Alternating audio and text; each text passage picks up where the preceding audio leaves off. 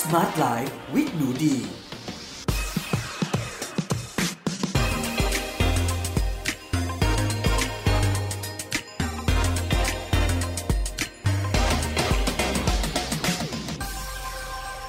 สวัสดีค่ะ ยินดีต้อนรับเข้าสู่ Med Listening Podcast ในรายการ Smart Life with หนูดี กับดิฉัน หนูดีวนิสาเรส และสำหรับวันนี้นะคะ เรามาพบกันใน episode ที่ 28 กับหัวข้อ Live Long Die Fast อายุยืน และตายอย่างอ่อนเยาว์ค่ะ เพื่อนๆที่ฟังแล้วนะคะ ก็อาจจะสงสัยว่า เอ๊ะทำไมเรามาพูดถึงการตายทำไมเราถึงพูดถึงคำว่าอ่อนเยาว์ในขณะที่ตาย คนที่มีความอ่อนเยาว์ไม่สมควรที่จะตายสิ มันแปลกจังเลยนะคะ จริง ๆ เราต้องบอกว่าอันเนี้ยเป็นแนวคิดนะคะ เป็นคอนเซปที่มีการพูดถึงกันมากในปัจจุบันเลยนะคะ เพราะว่าในอดีตเนี่ยค่ะเราจะพูดถึงการที่คนอายุยืนมากขึ้น เช่น โอ้ถ้าเปรียบเทียบกับร้อยสองร้อยปีก่อนเนี่ย ระบบการแพทย์ของเราในปัจจุบันเนี่ยค่ะ พัฒนาขึ้นเยอะมาก แล้วสามารถที่จะป้องกันนะคะได้หลาย ๆ โรค เรามีวัคซีนนะคะ เรามียาปฏิชีวนะ เรามียารักษาโรคโรคหลายชนิดเนาะ รวมถึงเมื่อเราเนี่ยเจ็บป่วยแล้วนะคะ ป้องกันไม่สำเร็จ เมื่อต้องรักษานะคะ เราก็มีเครื่องมือ แล้วก็เทคโนโลยีการแพทย์ให้เลือกในการรักษาได้หลากหลายมาก ๆนะคะ ถึงแม้จะไม่สามารถรักษาได้ทุกโรค บางคนเป็นบางโรคเนี่ยก็คือเกินกำลังของหมอ แต่ว่าพวกเราในฐานะกลุ่มสิ่งมีชีวิตกลุ่มหนึ่งนะคะ ในฐานะสปีชีส์สปีชีส์หนึ่งก็แล้วกันเนาะอายุในวันตายของเราเนี่ยเฉลี่ยสูงขึ้นเยอะมากเลยนะคะ เพิ่มขึ้นเป็นหลายสิบปีเลยนะคะ จากในยุคสมัยก่อนเนาะ เพราะฉะนั้นเนี่ยค่ะคำว่าอายุยืนหรือคำว่า life span เนี่ยเป็นคำที่มีการพูดถึงกันมาหลายสิบปีแล้วล่ะค่ะ แต่ว่าในปัจจุบันเนี่ยค่ะ เราก็ค้นพบว่าการที่เราอายุยืนขึ้นเนี่ยมันไม่ได้หมายความว่ามันเป็นการอายุยืนขึ้นที่มีคุณภาพ เพราะเราก็เห็นในหลาย ๆ เคสที่เป็นการอายุยืนแบบติดเตียงนะคะ อายุยืนแบบลุกจากเตียงไปทำกิจกรรมที่ทำให้ชีวิตมันมีความหมายไม่ได้อะค่ะ หลาย ๆ คนก็เริ่มรู้สึกว่า ถ้าฉันจะต้องอายุยืนขึ้น 10 ปี 20 ปี แต่ใช้เวลา 10 ปีสุดท้าย 5 ปีสุดท้ายเนี่ยเป็นการเข้าเข้าออกออกโรงพยาบาล เป็นการนอนติดเตียง เป็นการต้องกินยา เป็นการมีชีวิตที่ปราศจากซึ่งอิสรภาพเนี่ยแล้วช่วงปีตรงนั้นเนี่ยมันมีความหมายอะไรนะคะ รวมถึงก็มีหลาย ๆ เคส เช่นกันที่ไม่ใช่แค่ติดเตียงอย่างมีสติสัมปชัญญะ แต่เขาถึงขั้นว่าไม่รู้สึกตัวเลย เพียงแต่ว่าถ้าเป็นภาษาอังกฤษก็ใช้คำว่า plugged in เนาะก็คือเหมือนเสียบปลั๊กไว้อะค่ะ ซึ่งเป็นไลฟ์สไตล์นะคะที่อย่างอย่างในครอบครัวของหนูดีเนี่ยค่ะผู้หลักผู้ใหญ่ในครอบครัวทั้งทางฝั่งโดยเฉพาะทางฝั่งครอบครัวคุณแม่นะคะที่เราก็เคยมีมีลักษณะของเคสที่ที่ทุกคนเนี่ยค่ะคือเรามันไม่ได้ ไม่ได้เลือกที่จะยื้อเนาะที่ที่จะต้องบอกว่าให้ผู้ใหญ่ที่เรารักเนี่ยต้องอยู่ในในลักษณะที่ที่น่าเศร้านะคะ โดยที่ท่านไม่รู้สึกตัวแล้วเนาะ แล้วก็อย่างคุณแม่หนูดีเนี่ยนะคะ คุณแม่ก็ได้พูดไว้เลยว่า ถ้าแม่ต้องจากไปเอ่อแต่ว่าร่างกายยังทำงานอยู่เนี่ย แต่ว่าทางในเชิงการแพทย์ถือว่าเสียชีวิตแล้วอะค่ะ ก็เช่นหัวใจนะคะหรือว่าสมองเนี่ยไม่สามารถทำงานได้ด้วยตัวเองแล้วก็ขอให้ปล่อยคุณแม่ไปเนาะก็ห้ามยื้อเด็ดขาดอันนี้ก็เป็นเป็นคำขอนะคะ ซึ่งก็เป็นคำขอที่หนูดีก็มีให้กับครอบครัวแล้วก็แฟนเช่นกันเนาะเพราะเราไม่รู้ว่าในวันที่เราต้องจากไปเนี่ยใครจะอยู่ตรงนั้นเพื่อเพื่อดูแลส่งผ่านเรานะคะ เพราะฉะนั้นเนี่ยมันก็เลยมาถึงคอนเซปต์ใหม่ในปัจจุบันว่า ถ้าจะอยู่อย่างยืนยาว ก็ขออยู่อย่างที่เราเนี่ยไม่ได้อ่ออยู่อย่างไรซึ่งคุณภาพชีวิตนะคะ จากในอดีตเราใช้คำว่า life span ในปัจจุบันนี่ยค่ะก็มีคำใหม่เพิ่มขึ้นมานะคะว่า health span ก็คืออายุยืนอย่างสุขภาพดี เนี่ยแหละค่ะ ก็คือคอนเซปที่เราอยากพูดกันในวันนี้นะคะ แล้วก็ใน health span เนี่ยค่ะ เขาก็ใช้คำพูดที่มันเเห็นภาพนิดนึงนะคะ ก็คือ live long die fast คืออยู่ให้นานที่สุด แล้วในเวลาตายเนี่ย อย่าตายยืดเยื้ออการตายที่ที่หลาย ๆ คนใฝ่ฝันหาเนาะเพราะไงเราก็ต้องตายยังไงเราก็ต้องตายอะ่ะด้วยวิธีใดวิธีหนึ่ง แต่คิดว่าหลาย ๆ คนนะคะ ก็คิดว่าถ้าเราไปเนี่ยเป็นการมีชีวิตที่สมบูรณ์นะคะมีคุณภาพจนวันสุดท้าย แล้ววันหนึ่งเราก็แค่หลับแล้วก็ไม่ตื่นขึ้นมาอีก หลับแล้วก็หยุดหายใจไปในระหว่างที่หลับ ซึ่งดูเป็นการตายที่ที่สงบนะคะ เป็นการตายที่ไม่มีดราม่าอะไรให้คนข้างหลังต้องเป็นห่วงหรือว่าโอ้ร้องห่มร้องไห้ด้วยความตกใจตระหนกเสียขวัญเนาะก็คงจะมีความร้องไห้แค่ แค่คิดถึงแล้วก็เสียดายเท่านั้นเองนะคะ ซึ่งหัวข้อในวันนี้นะคะ หนูดีจะต้องขอ reference มาจากหนังสือโปรดเล่มนี้เลยนะคะ ที่มีชื่อว่า The Health Span Solution How and What to Eat to Add Life to Your Years ก็คืออเราจะกินและใช้ชีวิตอย่างไรนะคะ เพื่อเติมพลังชีวิตเข้าไปในปีที่เรามีโอกาสจะได้ใช้ชีวิตอยู่บนโลกใบนี้เนาะ เพราะสมัยก่อนจะพูดว่า add years to your life เติมปีเข้าไปในชีวิต แต่ตอนนี้ไอตัวจำนวนปีอะเราเราทำกันได้ละ ทีนี้เราจะเอาพลังชีวิตใส่เข้าไปในปีที่เรามีเหลืออยู่ ต้องทำยังไงบ้างนะคะ concept เป็นอย่างนี้ค่ะ มา เดี๋ยวมาฟังกัน ถ้าใครชอบหนังสือเล่มนี้นะคะ หนูดีขอแนะนำเลยนะคะ ผู้เขียนนะคะคือคุณ Julieanna Hever แล้วก็คุณ Ray Cronise นะคะ คุณจูเลียนาเป็นโภชนากร plant based นะคะ ที่มีใบอนุญาตประกอบวิชาชีพในสหรัฐอเมริกาเนาะแล้วก็เป็นเพื่อนรักของหนูดีเองนั่นแหละค่ะหนังสือเล่มนี้ดีมากๆนะคะเขามีทั้งข้อมูลทางวิทยาศาสตร์นะคะ ในตอนต้นของเล่มแล้วในตอน ช่วงพาร์ทที่ 2 ของเล่มเนี่ยค่ะเขาจะพูดถึงเมนูอาหารซึ่งสามารถทำได้นะคะหนูดีจะสรุปสั้นๆ เลยเนาะใครชอบลองไปหาดูได้ค่ะ เล่มนี้เป็นเล่มที่คุ้มค่าจริง ๆ เลยนะคะ ส่วนคุณเรย์โครไนส์นะคะ ก็เป็นนักวิทยาศาสตร์นะคะอดีตนักวิทยาศาสตร์ขององค์การนาซาค่ะ ซึ่งเขาเขียนร่วมกัน เพราะฉะนั้นเนี่ยก็จะมีครบทั้งเมนูนะคะ ทั้งข้อมูลทั้งโภชนาการรวมถึงหลักฐานทางวิทยาศาสตร์ด้วยเนาะอะค่ะ ทีนี้หัวข้อนะคะทำยังไงนะคะ uh, leave as long as possible เนาะอยู่ให้นานที่สุด and die as young as possible คือตายอย่างอ่อนเยาว์ด้วย คือพยายามอ่อนเยาว์ให้นานที่สุดนั่นแหละ เออ แก่แบบ แก่แบบไม่แก่กะโหลกกะลาค่ะ แก่แบบดีๆแก่แบบมีคุณภาพชีวิตเนาะ อะ อันดับแรกเลยนะคะ ก็คือเราต้องเข้าทำความเข้าใจคำว่า health span ก่อน นั่นหมายความว่าอยากให้ทุกคนนะคะ เห็นภาพว่าชีวิตของเราเนี่ยแบ่งออกหลักๆ เป็น 2 ช่วง คือช่วงที่เราสามารถที่จะ แพร่พันธุ์ได้นะคะ กับช่วงที่เราเนี่ยเลี้ยงลูกคนสุดท้ายจบไปแล้ว ทีนี้เนี่ยค่ะ ชีวิตในช่วงแรกของเรา ธรรมชาติจะค่อนข้างอยู่ฝ่ายเรามากๆเลยนะคะ เราต้องทำความเข้าใจตรงนี้นิดนึงว่า ในธรรมในโลกของธรรมชาติเนาะทุกสิ่งมีชีวิตเนี่ยถูกสร้างมาเพื่อแพร่พันธุ์ตัวเองออกไปนะคะ ก็คืออให้ให้ยีนพันธุกรรมของเราเนี่ยได้ถูกฝากทิ้งไว้บนโลกใบนี้ มนุษย์ก็ไม่ไม่แตกต่างกันเลยค่ะ ก็คือเราเกิดมาเพื่อแพร่พันธุ์นั่นแหละเนาะ ราะฉะนั้นเนี่ยค่ะเราก็จะต้องมองว่าธรรมชาติเนี่ยก็จะพยายามให้โอกาสนะคะเป็นแบบว่า forgiving อะ่ะคือแบบเออเราจะทำผิดทำพลาดอะไรในช่วงแรกของชีวิตเนี่ยธรรมชาติจะอยู่ฝ่ายเราค่ะ ทีนี้เนี่ยให้เรามองมองนะคะสมมติชีวิตมนุษย์เนาะร้อยปีอะตีซะว่าเราอยู่ได้ร้อยปีละอะ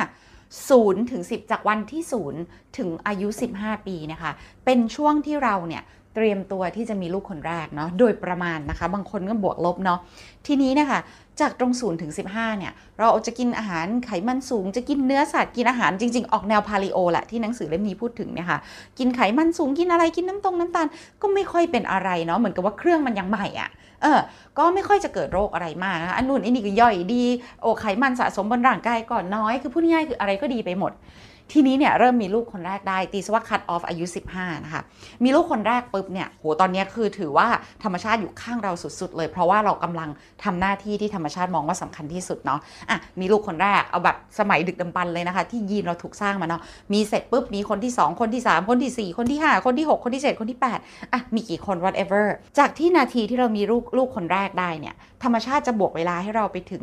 15-20 ปีนะคะ ช่วงนี้เป็นช่วงที่มีลูกแล้วก็เลี้ยงลูกมีลูกแล้วก็เลี้ยงลูกนะคะเออช่วงนี้จริงๆกินอะไรก็ได้ เพราะว่าเรายังได้ทำหน้าที่อยู่ ทีนี้เนี่ยค่ะ จากวันที่เรามีลูกคนแรกเขาจะบวกไปประมาณ 15-20 ปี เพื่อให้เราเนี่ยสามารถมีลูกไปได้เรื่อยๆจนถึงเลี้ยงลูกคนสุดท้ายให้พ้นอกออกไป แล้วลูกคนนั้นสามารถไปมีลูกต่อได้ ช่วงเวลาที่เราจบหน้าที่แหละ เรียกว่าหมดหน้าที่ต่อธรรมชาติเนี่ยจะอยู่ที่ประมาณอายุ 45-50 ปี ซึ่งซึ่งตรงเนี้ยแหละเป็นการเริ่มชีวิตช่วงที่ 2 ชีวิตช่วงที่2เนี่ยมันต่างมากเลยนะคะ ถ้าถึงตรงนี้ตามที่หนังสือเขาพูดเลยเนี่ยโค้ดเลยนะคะ ก็คือว่า at 45 to 50 years evolution is done with us หมายความว่าวิวัฒนาการอายุ 45-50อะ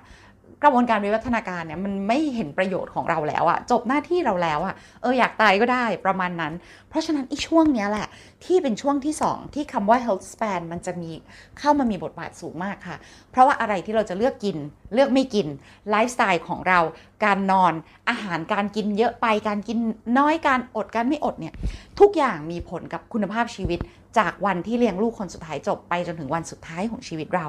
นะคะ ทีนี้เนี่ยค่ะ กระบวนการตรงนี้ก็คือกระบวนการที่เรียกว่าเป็น aging pathway เนาะในการที่เราจะแก่เนี่ย มันไม่ได้อยู่ดีๆ ว่า เฮ้ย วันนี้เลี้ยงลูกคนสุดท้ายเสร็จแล้วแก่เลย มันมีกระบวนการแก่นะคะ ที่จะมี pathway อยู่ในร่างกายของเราเนี่ย อยู่ประมาณ 4 pathway เนาะซึ่งในหนังสือเนี่ยเขาพูดลงรายละเอียดเยอะมากเลยนะคะ แต่ในใน podcast วันนี้ดีจะขอสรุปสั้นๆ ก่อนนะคะก็คือเขาบอกว่ามี pathway อยู่ 4 อันนะที่ถ้าใครสนใจลองไปหาศึกษาเพิ่มเติมได้เลยนะคะ ก็คืออันที่1นะคะ mTOR อันันที่ 2 คือ sirtuins อันที่ 3 คือ AMPK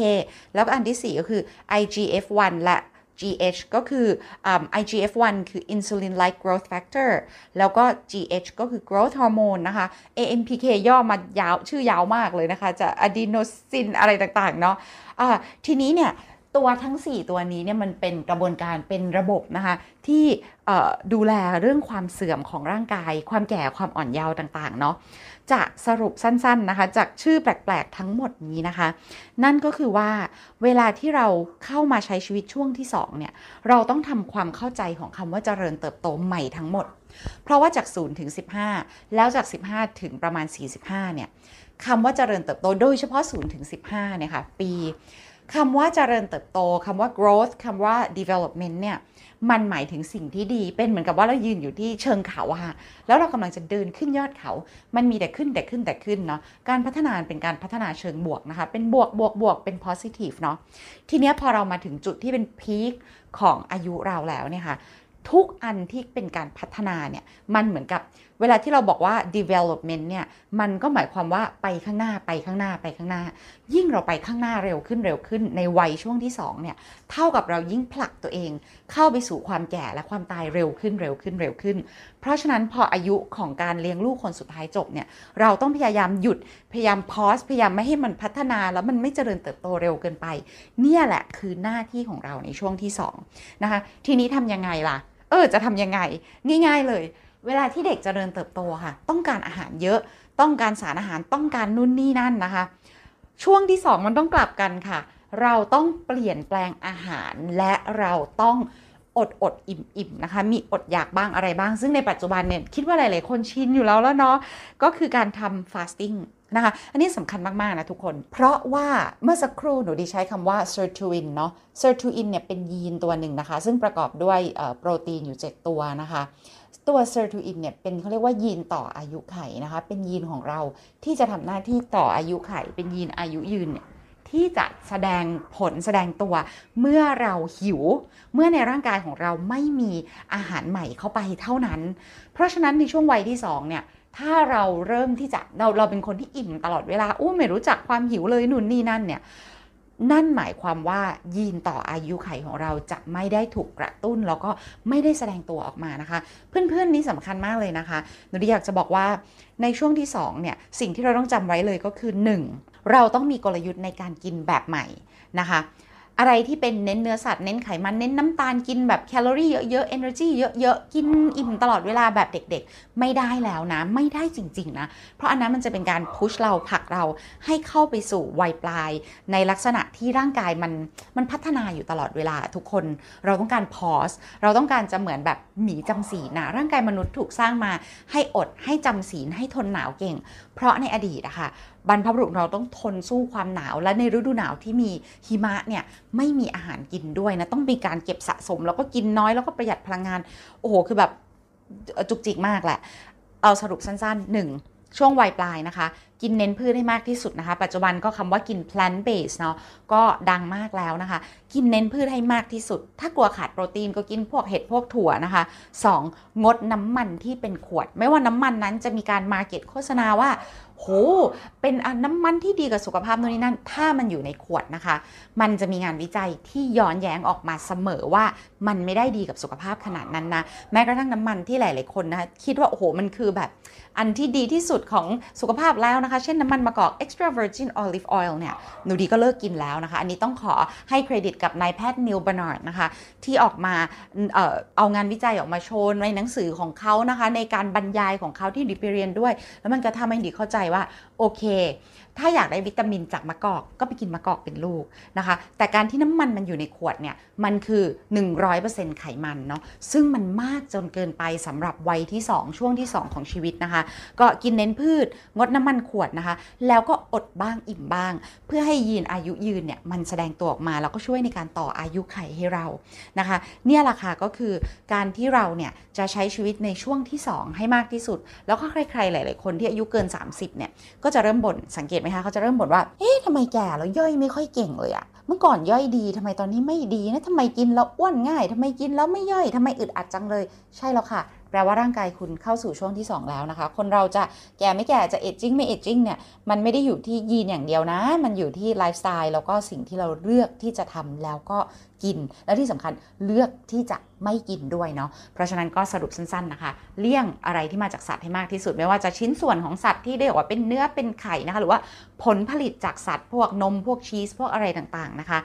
เพิ่มสิ่งที่มาจากพืชปัจจุบันหาซื้อง่ายขึ้นนะคะ รวมถึงงดน้ำมันขวด แล้วก็ให้ในหนึ่งวันรู้จักความหิวในวันนั้นๆ บ้างค่ะ เพื่อกระตุ้นยีนอายุยืนค่ะ สุดท้ายนี้นะคะ ก็ขออวยพรให้เพื่อนๆทุกคนนะคะ มีสุขภาพดีแข็งแรงสดใสนะคะมีอายุยืนยาวให้มากที่สุด แล้วในวันที่ต้องจากโลกใบนี้ไป ขอให้จากไปแบบสงบ เรียบง่าย ว่องไวรวดเร็ว และไม่มีดราม่านะคะ